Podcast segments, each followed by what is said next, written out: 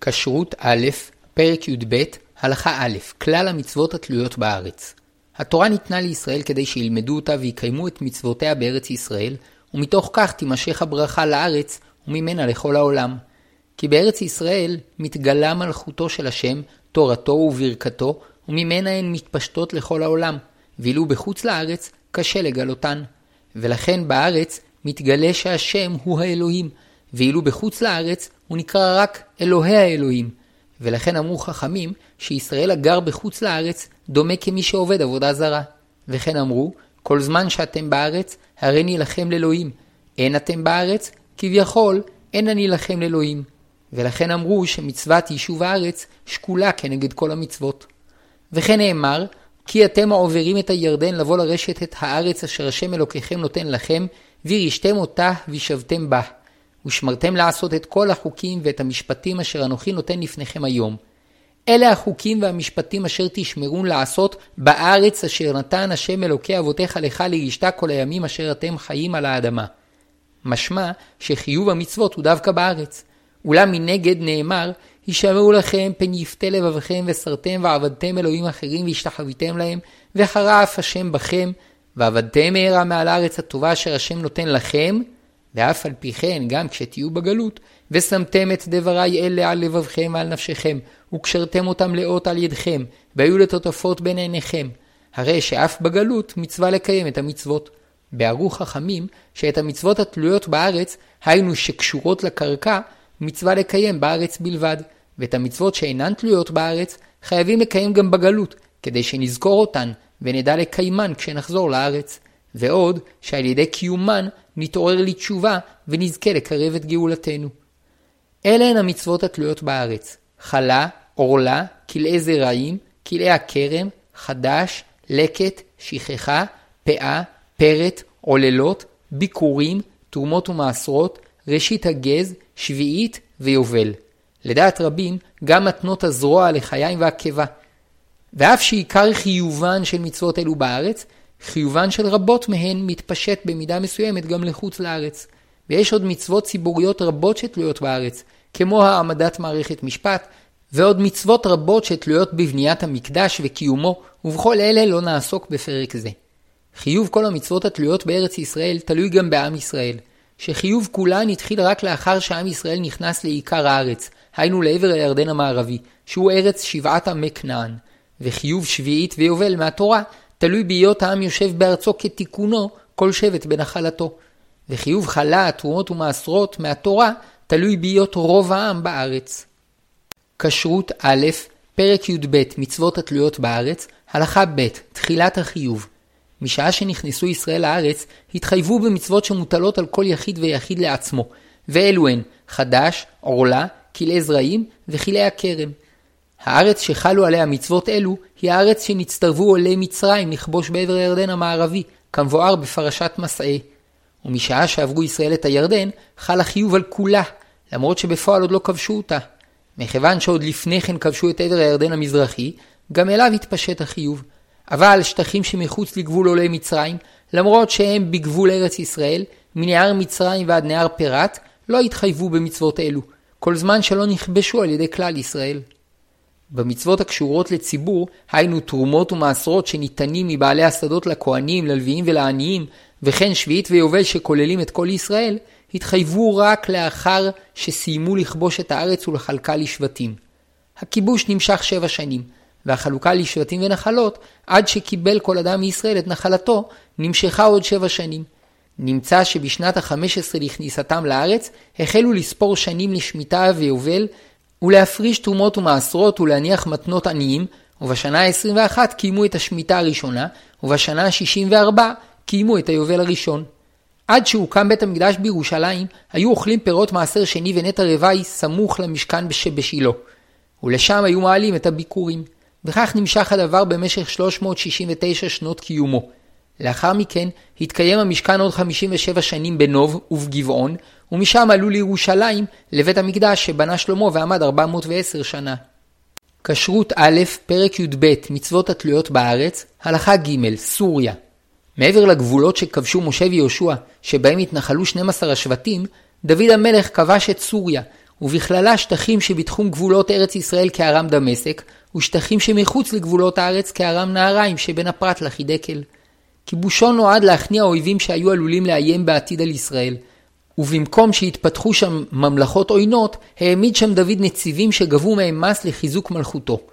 אמרו חכמים שכיבוש זה לא נעשה כפי הסדר הראוי, שכן המצווה הייתה לכבוש תחילה את כל ארץ כנען בגבולות המבוארים בפרשת מסעי, והוא כבש את סוריה לפני שכבש את ירושלים שנשלטה בידי היבוסים. כפי הנראה, דוד שינה מהסדר, מפני שלא התכוון לייעד את סוריה להתיישבות ישראלית, כי באותה תקופה עם ישראל עוד לא מילא כראוי את השטחים שנחל בימי יהושע בן נון, וסבר שאם הוא כובש את סוריה כדי להכניע אויבים ולגבות מהם מס לחיזוק מלכותו, אין זה נחשב שינוי מהסדר הראוי, לכן נקרא כיבושו כיבוש יחיד, שנעשה לצורך חיזוק מלכותו ולא כדי ליישב את הארץ. כיוון שהכיבוש היה שלא כסדר הראוי, התעורר ספק לגבי מעמדו. לדעת רבי מאיר, אף שסוריה נכבשה בכיבוש יחיד, חובה מהתורה לקיים שם את כל המצוות התלויות בארץ. לפיכך, חייבים להפריש בסוריה תרומות ומעשרות מהתורה, ואסור למכור שם בית לגוי. ולדעת רבי יוסי, כיוון שנכבשה בכיבוש יחיד, רק מדברי חכמים התחייבה במצוות התלויות בארץ, ובכלל זה במצוות תרומות ומעשרות. ובשעת הצורך, מותר למכור שם בית לגוי, וכן נפסק להלכה. אמנם גם לרבי יוסי, כיוון שכל השטחים שעד נהר פרת הם בגבול ארץ ישראל, מצווה ליישבם ולקנות בהם בתים, ואפילו בשבת מותר לישראל לעבור על איסור חכמים של שבות כדי לקנות שם בית. כשרות א', פרק י"ב מצוות התלויות בארץ, הלכה ד' ימי גלות וחורבן ראשון. משעה שגלו בני השבטים ראובן, גד וחצי המנשה, 3188 לבריאת העולם, כ-150 שנה לפני החורבן, בטלו מצוות שביעית ויובל מהתורה, שנאמר, וקראתם דרור בארץ לכל יושביה, בזמן שכל יושביה עליה, ולא בזמן שגלו מקצתן. וכאשר חיוב היובל מתבטל, גם חיוב השביעית מתבטל. ועדיין היו חייבים במצוות תרומות ומעשרות מהתורה, ואף שקיימו את מצוות השביעית מדברי חכמים או מחמת המנהג, ספירת שנות השמיטה נמשכה מהתורה, שבה היה תלוי חיוב המעשרות. כי 18 שנה אחר כך, 3206 לבריאת העולם, בטל חיוב חלה ותרומות ומעשרות מהתורה, הואיל ורוב ישראל כבר לא היו בארצם. ומשעה שנחרב בית המקדש הראשון, בטלה הקדושה שמהווה יסוד לחיוב כל המצוות שמתקיימות על ידי הציבור, כמו חלה ותרומות שנותנים לכהנים, מעשר ראשון שנותנים ללוויים, מעשר שני שכל ישראל אוכלים בירושלים, מעשר עני שנותנים לעניים, שביעית ויובל שתלויות באיות כל שבטי ישראל בנחלתם. שהואילו מצוות אלו תלויות במצבו של כלל ישראל, תשתית חיובן בטלה בעת החורבן. וזהו שאמרו חכמים, קדושה ראשונה קידשה לשעתה, ולא קידשה לעתיד לבוא, שהקדושה הראשונה התבטלה עם חורבן בית המקדש הראשון. אבל במצוות שמתקיימות על ידי כל יחיד לעצמו, כמו עורלה וכלאיים, חייבים מהתורה גם לאחר חורבן בית המקדש וגלות ישראל, שהואיל וחיובן התחיל מעת כניסתם לארץ, עוד לפני שכבשו אותה וחילקו את נחלותיה, אין החורבן והגלות מבטלים את חיובן. כשרות א', פרק י"ב, הלכה ה', תקנת נביאים לתרומות ומעשרות בבבל. בשלהי ימי בית המקדש הראשון, לאחר גלות יהויכין, כאשר החלה להיווצר קהילה של גולים בבבל, תקנו הנביאים שגם מהפירות שגדלים בשנער, היא בבל, יפרישו תרומות ומעשרות, מפני שהיא סמוכה לארץ ישראל, ורבים מישראל היו הולכים ויושבים שם. התקנה נועדה לשמר את ערכי המצווה בקרב הגולים ולסייע לעניים. ואולי גם חששו שיהיו יהודים שיעדיפו לרדת מארץ כדי להיפטר מהחובה להפריש 20% מהיבול לתרומות ומעשרות. לפיכך תקנו שיפרישו תרומות ומעשרות גם בבבל. וכיוון שאין מצוות שביעית בבבל, תקנו שגם בשביעית יפרישו תרומות ומעשרות ויפרישו מעשר שני. כפי הנראה, המשיכו להפריש תרומות ומעשרות בבבל גם לאחר חורבן בית המקדש, והמשיכו בספירת השמיטות, כי היא הבסיס לסדר הפרשת תרומות ומעשרות, שבשנים א', ב', ד', ה', ז' הפרישו מעשר שני, ובשנים ג', ו', מעשר עני. אולם בארץ התבטל החיוב, ומן הסתם היו שהפרישו תרומות ומעשרות מחמת המנהג, אבל לא היו חייבים בכך, עד שחזרו אנשי כנסת הגדולה וקידשו את הארץ בשנית. גם לאחר שחזרה הארץ ונתקדשה בשנית, תקנת הנביאים לא זזה ממקומה, והזקנים שהנהיגו את ישראל אחר עזרא הסופר, הוסיפו ותיקנו שגם במצרים יפרישו תרומות ומעשרות, כי גם שם הייתה קהילה יהודית גדולה. אלא שתיקנו שבשביעית יפרישו במצרים מעשר עני, כדי שעניי הארץ יוכלו להסתייע בו בשביעית. וכן תיקנו אחר כך שיפרישו תרומות ומעשרות בארצות עמון ומואב, ונפסק שיפרישו בשביעית מעשר עני. כשרות א', פרק י"ב מצוות התלויות בארץ, הלכה ו' קבלת התורה בימי עזרא.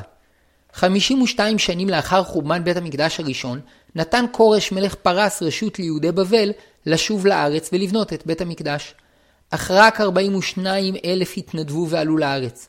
העולים התיישבו בירושלים וסביבותיה, ובנו את המזבח והקריבו עליו קורבנות, והתכוננו לבנות את בית המקדש. אולם בעקבות מכתבי שטנה ששלחו גויי הארץ למלכות פרס, נפסקה בניית בית המקדש למשך 18 שנה, עד שדריווש השני, בנם של אחשורוש ואסתר המלכה, התיר לבנות את המקדש. אולם המצב הלאומי והרוחני של עם ישראל היה עדיין בשפל. רובו המכריע של העם העדיף להישאר בגלות, והיישוב היהודי בארץ היה קטן מבחינה מספרית ודל מבחינה רוחנית. מעטים עסקו בתורה, ומצוות רבות היו רפויות בידם, ואף מבני הכהנים רבים חטאו ונשאו נשים נוכריות.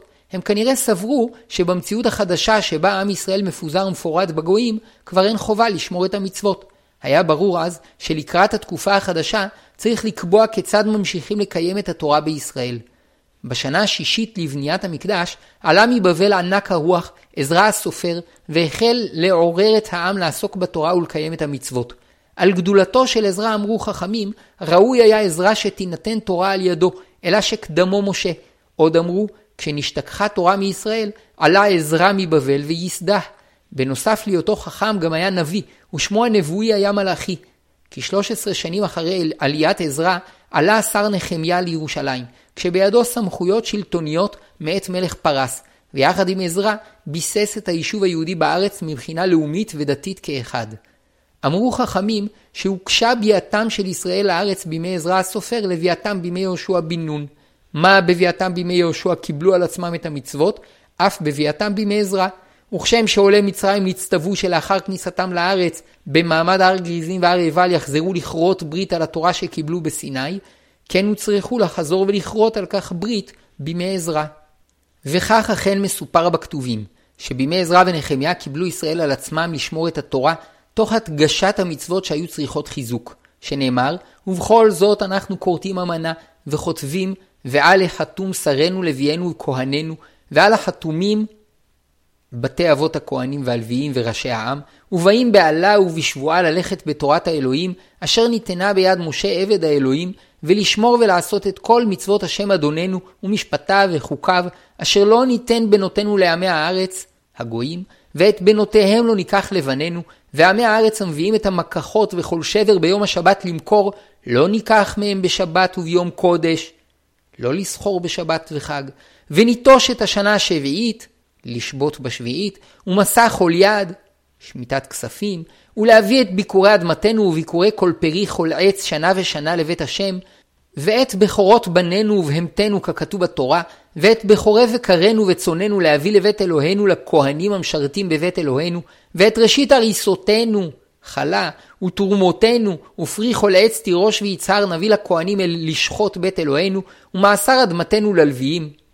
כדי לבסס את התורה בישראל, ייסד עזרא הסופר את בית הדין הגדול והחשוב שבתולדות ישראל, שנקרא כנסת הגדולה, ובו היו חברים 120 חכמים, וביניהם אחרוני הנביאים. בית דין זה בחן את מצב היהדות, וקבע תקנות שעל ידן יוכל עם ישראל להתקיים גם בהיותו מפוזר, חלקו בארץ ורובו בחוץ לארץ. בין השאר, תיקנו אנשי כנסת הגדולה את נוסח התפילות והברכות, את זמני קריאת התורה בבתי הכנסת, ואת הזמנים שבהם בתי הדין ישבו לשפוט בין אדם לחברו. בתקנות אלו קוממו אנשי כנסת הגדולה את התורה בישראל, והניחו את התשתית להמשך בניינה של התורה שבעל פה, בהעמדת תלמידים רבים, ובסלילת הדרך לחכמי ישראל בדורות הבאים, שיתקנו תקנות ויקבעו סייגים לפי צורכי הדור. כשרות א', פרק י"ב מצוות התלויות בארץ, הלכה ז' הקדושה השנייה ותוקפה למצוות הציבוריות.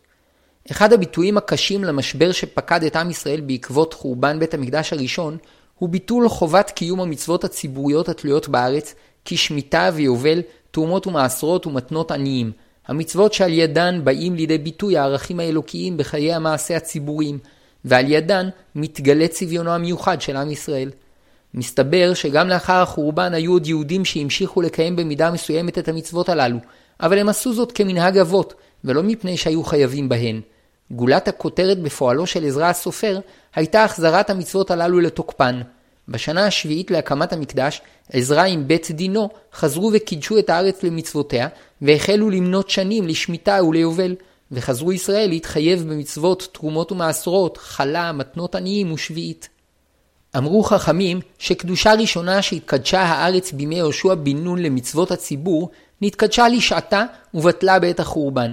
אבל קדושה שנייה שהתקדשה הארץ בימי עזרא נשארה לתמיד, מפני שנאמר בתורה שלאחר שנחטא והתקיים בנו עונש הגלות, ישיב השם אותנו לארצנו בשנית, שנאמר, ושב השם אלוקיך את שבותך וריחמך, ושב וקיבצך מכל העמים אשר הפיצך השם אלוקיך שמה, והביאך השם אלוקיך אל הארץ אשר ירשו אבותיך, וירשתה.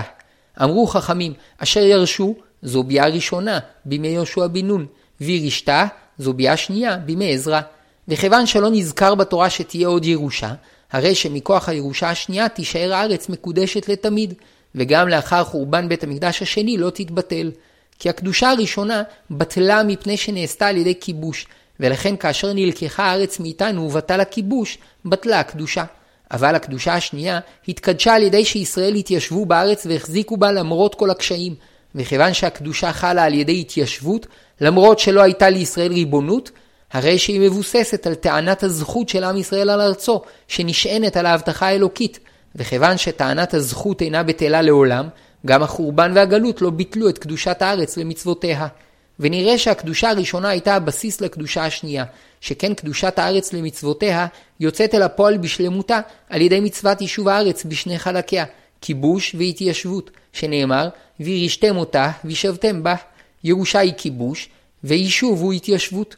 ולאחר שעם ישראל קנה את ארצו בשני חלקי המצווה, נשארה הארץ מקודשת למצוותיה לעולם.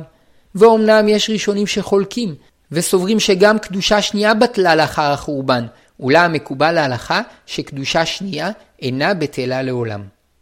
כשרות א', פרק י"ב מצוות התלויות בארץ, הלכה ח' מקום הקדושה, עולי בבל ועולי מצרים. כיוון שהקדושה השנייה התקיימה על ידי ההתיישבות, היא חלה על כל המקומות שבהם התיישבו ישראל בימי בית המקדש השני.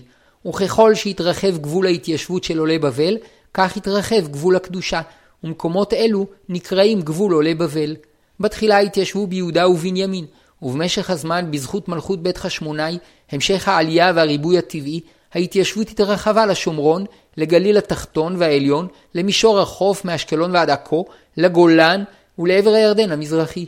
כאשר קידשו את מקום ההתיישבות, חזרה והתעוררה קדושה גם בכל המקומות שכבשו עולי מצרים בשני עברי הירדן, ואף התפשטה לסוריה, אלא שקבעו שבגבול עולי בבל, הקדושה תחול מהתורה, ובגבול עולי מצרים וסוריה, מדברי חכמים. ויכלו אנשי כנסת הגדולה לקבוע שהקדושה תתפשט במילואה בכל גבול עולי מצרים וסוריה, אלא שבחרו להשאיר את המקומות שלא היו מיושבים כראוי בחיוב פחות חמור, כדי להקל מעט על העניים. ומנגד, יכלו לקבוע שהקדושה לא תחול כלל על גבול עולי מצרים וסוריה, אלא שלא רצו לפתור אותם, כדי שגם שם יוכלו העניים ליהנות מתרומות ומעשרות ומהשמטת הפירות בשביעית. ואף בתוך תחום עולי בבל היו ערים שהתגוררו בהן גויים, כדוגמת בית שאן ואשקלון, ולא הכילו עליהן חכמים את מלוא חיוב המצוות, כמו בגבול עולי בבל. באותם ימים היה ידוע מה דין גבול עולי מצרים ואותן הערים, אולם לימים נשתכח הדבר, ונחלקו בזה הפוסקים, כמבואר בהמשך.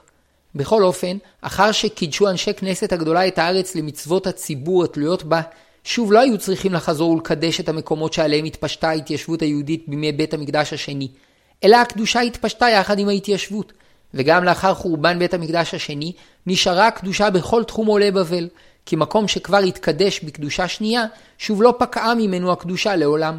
שכן למדנו שדרשו חכמים שאחר הקדושה השנייה שקידשו אנשי כנסת הגדולה את הארץ, שוב לא יצטרכו ישראל לקדש אותה לעולם. נמצא אם כן שמה שאמרנו שבגבול עולי מצרים חיוב המצוות הציבוריות מדברי חכמים, הוא במקומות שבהם לא הייתה התיישבות יהודית מסודרת במשך ימי בית המקדש השני. כשרות א', פרק י"ב מצוות התלויות בארץ, הלכה ט' גזירת טומאת ארץ העמים. בימי בית המקדש השני גזרו חכמים טומאה על ארץ העמים, כלומר על המקומות שמחוץ לגבול עולי בבל, שבהם לא הייתה התיישבות יהודית. סיבת הגזרה, משום שהגויים היו טומנים את מתיהם באדמה בלא קבר, ולעיתים עצמות מתיהם היו מתפזרות ומשתברות ומתערבות בעפר, עד שקשה היה להבחין בהן. וההלכה היא שעצם מת, בין של יהודי ובין של גוי, אפילו בגודל של שעורה, מטמאת את הנוגע בה. לפיכך גזרו שכל הנוגע בעפר ארץ העמים, נחשב כנוגע במת ונטמא. סיבה נוספת התלוותה לגזרה, למנוע את ישראל לצאת מחוץ לגבול ההתיישבות, שבו עיקר קיום מצוות יישוב הארץ. שכך הייתה המגמה, שהקדושה השנייה תתפשט בהדרגה עם ההתיישבות היהודית הרצופה, ולא שיתפזרו יהודים בין הגויים בלא שהארץ תחשב שלהם. וכן מצינו שגזרה זו הועילה, ובזכותה נמנעו מלצאת מתחום היישוב היהודי אפילו לזמן מועט. לא זו בלבד, אלא שאף קראו למקומות שמחוץ לתחום היישוב היהודי, חוץ לארץ, וארץ העמים, למרות היותם בארץ ישראל. הואיל ואסור לכהנים להיטמא למת, לאחר גזירת טומאת ארץ העמים, אסור היה לכהנים לצאת מחוץ לגבול או לבבל, ורק כאשר היה להם צורך גדול, כמו להציל ממון או לשאת אישה או ללמוד תורה, היה מותר להם לצאת. כיום, שאין הטהרה נוהגת, מותר לכהנים לצאת מחוץ לגבול עולי בבל, ומה שנותר הוא האיסור הכללי על כל אדם מישראל לרדת מארץ ישראל לחוץ לארץ. כשרות א', פרק י"ב מצוות התלויות בארץ, הלכה י' חלה. מצוות חלה נוהגת בארץ ישראל בעת שרוב ישראל נמצאים בארץ, שנאמר, בבואכם אל הארץ אשר אני מביא אתכם שמה, והיה באכולכם מלחם הארץ, תרימו תרומה לשם. למדו חכמים, בבואכם, בביאת כולכם אמרתי, ולא בביאת מקצתכם. ולכן, כאשר עלו ישראל לארץ בימי עזרא, לא התחייבו במצווה, הואיל ורק מקצתם עלו לארץ. אולם תיקנו אנשי כנסת הגדולה, ובראשם עזרא הסופר, שגם כאשר רוב ישראל אינם בארץ, יפרישו חלה. לא זו בלבד, אלא שהוסיפו חכמים ותיקנו, שגם בכל העולם יפרישו חלה, כדי שלא תשתכח תורת חלה מישראל. ותיקנו זאת בחלה ולא בתרומות ומעשרות, משום שמצוות חלה דומה למצוות שתלויות בגוף ולא בקרקע, שכן מתחייבים בה בעת הלישה. ועוד שמצוות חלה שייכת לכל, ומצוות תרומות ומעשרות רק לחקלאים. לאחר שגזרו חכמים טומאה על ארץ העמים, היינו על כל השטחים שמחוץ לגבול ההתיישבות של עולי בבל, כבר לא ניתן היה לאכול את החלה בכל המקומות הטמאים, מפני שהחלה קדושה, וצריך לאוכלה בטהרה. לפיכך תיקנו חכמים שיפרישו בארץ ישראל שבגבול עולי מצרים שתי חלות. חלה אחת כשיעור שקבעו חכמים 1 חלקי 48 ואותה ישרפו הואיל והיא טמאה ועל ידי כך יזכרו שהחלה קדושה ואסור לאוכלה בטומאה ועוד יפרישו חלה כשיעור שירצה בעל העיסה ואפילו כלשהו ואותה ייתנו לכהן כדי שיזכרו את עניינה של החלה שנועדה לאכילת הכהנים. והכהנים רשאים לאוכלה בטומאה, ובלבד שלא יהיו טמאים בטומאה היוצאת מהגוף, כקרי או נידה, ואם יטמאו בהן, לאחר שיטבלו לטהרתם, יוכלו לאכול חלה זו. בסוריה ושאר כל הארצות שבעולם, שבהן יסוד חיוב חלה במדרגה נמוכה יותר, הדין שונה. כאשר יש שם כהן שאינו טמא בטומאה יוצאת מגופו, כגון קטן שעדיין לא נטמע כלל, או גדול של טבל, מפרישים חלה אחת והוא אוכל אותה. וכאשר אין שם כהן טהור מטומאה יוצאת מגופו, מפרישים שתי חלות. אחת תישרף, כדי לזכור שאסור לאכול חלה בטומאה, ולחלה זו אפשר להפריש אפילו כלשהו, והשנייה יכולה להיאכל גם על ידי כהנים שטמאים בטומאה יוצאת מהגוף, ושיעורה 1 חלקי 48. מעת שבטלה הטהרה מישראל, הכהנים אינם יכולים לאכול חלה בארץ ישראל, ולכן מפרישים בארץ חלה אחת בשיעור כלשהו, ושורפים את החלה. ויש אומרים שכך נוהגים גם בחוץ לארץ, מפני שיסוד התקנה להפריש שתי חלות בחוץ לארץ, כדי שיזכרו את מצוות אכילת החלה שהכהנים אוכלים בארץ. וכאשר אין אוכלים חלה בארץ, גם בחוץ לארץ אין מקום להפריש חלה נוספת לאכילה, אלא חלה אחת בלבד לשרפה כמו בארץ ישראל, וכן המנהג הרווח. כשרות א', פרק י"ב, הלכה י"א, תרומות ומעשרות מהתורה ומדברי חכמים. מוסכם שאנשי כנסת הגדולה קידשו את הארץ בשנית, כדי שישובו ישראל ויתחייבו בקיום המצוות הציבוריות התלויות בארץ, ובכללן תרומות ומעשרות. אולם נחלקו האמוראים והראשונים, אם בכך התחייבנו בתרומות ומעשרות מהתורה, או מדברי חכמים. לדעת ראשונים רבים, מעת שקידשו אנשי כנסת הגדולה את הארץ, התחייבו במצוות תרומות ומעשרות מהתורה. ולאחר שבית המקדש נחרב, נחלקו. יש אומרים שעדיין נותר החיוב במקומו, כי הארץ נתקדשה לעולם, ויש אומרים שלאחר שבית המקדש נחרב, החיוב הפך להיות מדברי חכמים. ולדעת הרמב"ם, גם לאחר שקידשו אנשי כנסת הגדולה את הארץ, חובת מצוות תרומות ומעשרות הייתה מדברי חכמים, מפני שחיוב מצוות תרומות ומעשרות, כמו מצוות חלה, חל מהתורה רק כאשר רוב ישראל יושבים בארצם. ועדיין הועילה הקדושה שקידשו אנשי כנסת הגדולה את הארץ, לגבי עצם החובה לקיים את המצווה. וחיוב זה קובע שכאשר רוב ישראל אינם בארץ, החיוב מדברי חכמים, וכאשר רוב ישראל ישבו בארץ, יתחייבו מהתורה בלא צורך לקדש שוב את הארץ. וכן כתבו הפוסקים האחרונים, שחיוב תרומות ומעשרות בזמן הזה מדברי חכמים, וכשרוב ישראל יהיו בארץ, החיוב יהיה מהתורה. כשרות א', פרק י"ב, הלכה י"ב, שאר המקומות לתרומות ומעשרות. כפי שלמדנו, בעת שקידשו אנשי כנסת הגדולה את הארץ, קידשו את מקום ההתיישבות, היינו מקום עולי בבל, ומתוך כך חזרה והתעוררה קדושה גם בכל המקומות שכבשו עולי מצרים בשני עברי הירדן, ואף התפשטה לסוריה.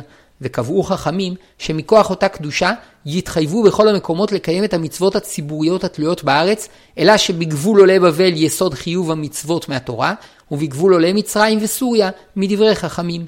לימים תיקן יוחנן כהן גדול את תקנת דמאי, לפיה צריך להפריש מספק מעשרות ותרומת מעשר מפירות הנלקחים מעמי הארץ, וקבע שתקנה זו תחול על גבול עולי בבל ולא על גבול עולי מצרים. וזה ההבדל היחיד בדין תרומות ומעשרות בין גבול עולי בבל לגבול עולי מצרים, לפי רוב הראשונים, וכך פסקו האחרונים. אמנם יש ראשונים שסוברים שההבדל ביניהם גדול יותר, שבגבול עולי בבל חייבים להפריש תרומות ומעשרות מכל הפירות והירקות כפי תקנת חכמים, ואילו בגבול עולי מצרים חייבים להפריש רק מדגן, תירוש ויצהר שחיובה מהתורה. בסוריה מוסכם שמעיקר הדין חייבים להפריש תרומות ומעשרות, אלא שרבים נהגו שלא להפריש, כי סברו שגם הקרקעות שנקנו על ידי ישראל באמת שייכות למלך, וקרקע של גוי פטורה בסוריה מתרומות ומעשרות גם כאשר ישראל גמר את מלאכת איסוף הפירות. אולם למעשה כתבו הפוסקים שיש להפריש תרומות ומעשרות בסוריה מקרקע שרשומה על שמו של ישראל. כשרות א', פרק י"ב, הלכה י"ג, תרומות ומעשרות בחוץ לארץ. כפי שלמדנו, תקנו נביאים וחכמים להפריש תרומות ומעשרות בארבע ארצות הסמוכות לארץ, בבל, מצרים, עמון ומואב. ואף לאחר שגזרו חכמים טומאה על ארץ העמים, קבעו חכמים שהכהנים רשאים לאכול שם את התרומות, ובתנאי שלא יהיו טמאים בטומאה היוצאת מהגוף. את פירות מעשר שני לא היו רשאים להעלות לירושלים, אלא היו פודים אותם בכסף כדי לקנות בו מאכלים בירושלים. וכיוון שמצוות שמיטה אינה חלה בחוץ לארץ, תקנו להפריש תרומות ומעשרות גם בשביעית. למעשה, כבר בתקופת הגאונים לא נהגו להפריש תרומות ומעשרות בארבע ארצות הסמוכות לארץ, וביארו הגאונים שמאז שפסק מנהג הטהרה בישראל, בטלה התקנה להפריש תרומות ומעשרות בחוץ לארץ. ואומנם ברמב"ם ושולחן ערוך נפסק שצריך להפריש תרומות ומעשרות באותן ארבע ארצות, ויש אומרים שכך ראוי לנהוג לכתחילה. אולם בפועל המנהג שלא להפריש תרומות ומעשרות בחוץ לארץ כלל. כשרות א', פרק י"ב מצוות התלויות בארץ, הלכה י"ד, שביעית. מוסכם על רוב ככל התנאים, שכ-150 שנה לפני חורבן בית המקדש הראשון, כאשר הגלה המלך אשור את בני שבטי ראובן, גד וחצי המנשה, בטל חיוב מצוות שביעית ויובל מהתורה. מפני שרק בעת שישראל יושבים בארצם כתיקונם, רוב כל שבט בנחלתו, חייבים במצוות שביעית ויובל מהתורה. נמצא אם כן, שהקדושה שקידשו אנשי כנסת הגדולה את הארץ לעניין מצוות שביעית ויובל קבעה שאף שבימי בית המקדש השני מהתורה לא יהיו חייבים לקיימן, יהיו חייבים לקיימן מתקנת חכמים. ועוד הועילה הקדושה שקידשו את הארץ לעת שיחזרו ישראל לארצם כל שבט לנחלתו, שיחזור חיוב שביעית ויובל לחול מהתורה, בלא שיצטרכו לקדש שוב את הארץ. גם לאחר חורבן בית המקדש השני, החובה לשמור שביעית מדברי חכמים לא בטלה. ואומנם מתעורר ספק כמתי היא השנה השביעית, ובנוסף לכך יש ראשונים שסוברים שמעת שבטל מישראל בית הדין שקידש חודשים ומנה שנים, כשלוש מאות שנה לאחר חורבן בית המקדש השני, בטלה החובה לשבות בשביעית, ורק מצד מנהג חסידות טוב לשמור שביעית בזמן הזה, אולם למעשה דעת רובם המכריע של הראשונים והאחרונים, שגם כיום צריכים לשמור שביעית מדברי חכמים, לפי הספירה המקובלת בידינו. גם בגבול עולי מצרים וסוריה חייבים לשבות בשביעית, אלא שבגבול עולי בבל גזרו חכמים שלא לאכול ספיחים, היינו ירקות הגדלים מעליהם, ואילו בגבול עולי מצרים וסוריה לא גזרו. ויש מקלים וסוברים שבגבול עולי מצרים וסוריה אף מותר לאכול את פירות השביעית לאחר זמן הביאור, ויש אומרים שגם אין בפירותיהם קדושה. כשרות א', פרק י"ב מצוות התלויות בארץ, הלכה ט"ו מתנות עניים. מצוות לקט, שכחה, פאה, פרט ועוללות, שמשאירים לעניים בשדות, נוהגות מהתורה בארץ ישראל בלבד. וכשם שתיקנו להפריש תרומות ומעשרות בארצות הקרובות לארץ ישראל, כך תיקנו לגבי מתנות עניים בכל חוץ לארץ. ויש אומרים שתיקנו זאת רק לארצות הסמוכות לארץ. אף שתקנת מתן תרומות ומעשרות בחוץ לארץ בטלה בתקופת הגאונים, תקנת מתנות עניים לא בטלה, משום שהתרומות ומעשר שני תלויים בשמירת הטהרה ועבודת בית המקדש, ולכן רק מצד חובת המצווה אנו מקיימים אותם בארץ ישראל לאחר החורבן, בלא שתהיה מהם תועלת למטרות שלשמם נקבעו. אבל בחוץ לארץ אין טעם להמשיך את התקנה כאשר אין ממנה תועלת. אבל ממתנות עניים הייתה לעניי ישראל תועלת גם בחוץ לארץ, ולכן גם לאחר חורבן בית המקדש, התקנה להשאיר להם את המתנות נותרה במקומה.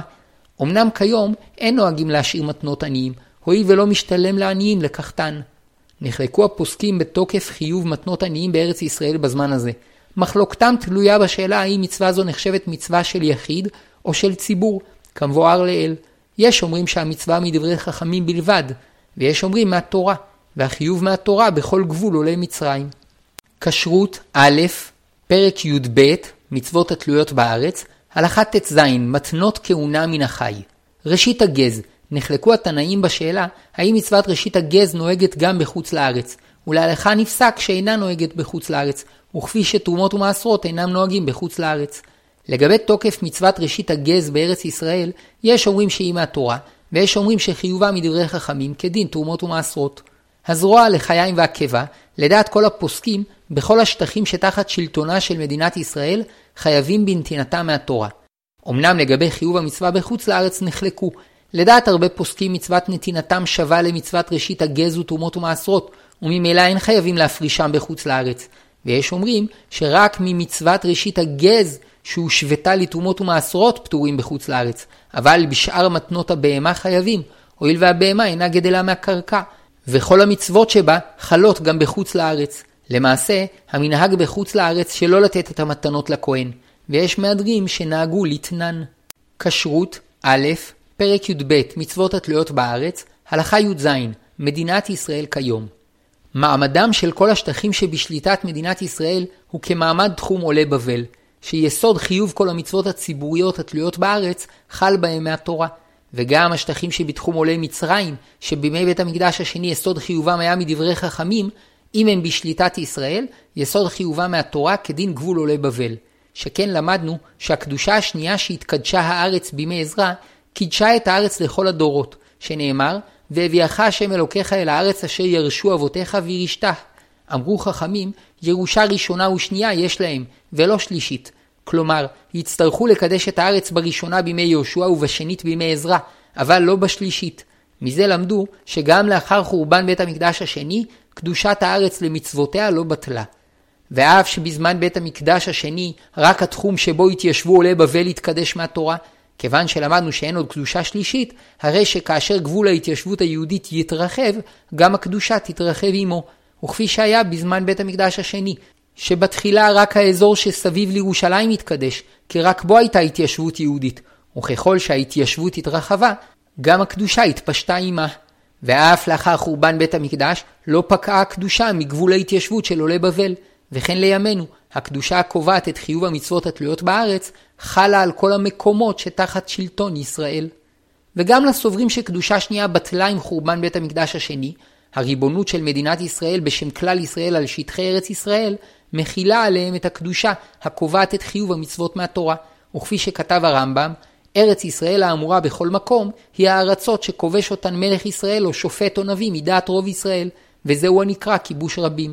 וכתב עוד, כל הארצות שכובשים ישראל במלך על פי בית דין, הרי זה כיבוש רבים, והרי כארץ ישראל שכבש יהושע לכל דבר. והורה מרן הרב קוק זצ"ל, שכאשר אין מלך, סמכות המלך עוברת לכלל האומה, וכל אשר עושים בשם עם ישראל, יש לו תוקף מלא. והיהודים שגרים בארץ, הם המייצגים את האומה. לפיכך, כל השטחים שתחת שלטון מדינת ישראל, חייבים בתרומות ומעשרות בברכה, וניתן להפריש תרומות ומעשרות מפירות שגדלים במקום אחד, על פירות שגדלים במקום אחר. אולם אין נכון להפריש מפירות שגדלים בשטחים שתחת שלטון מדינות אחרות על פירות הגדלים במדינת ישראל וכן להפך, מפני שיש סוברים שבשטחים שתחת שלטון ישראל יסוד המצווה מהתורה, ובשטחים שמחוץ לגבול המדינה יסוד המצווה מדברי חכמים. כאשר רוב ישראל ישבו בארץ, לכל הדעות חיוב תרומות ומעשרות יהיה מהתורה בכל השטחים שתחת שלטון ישראל.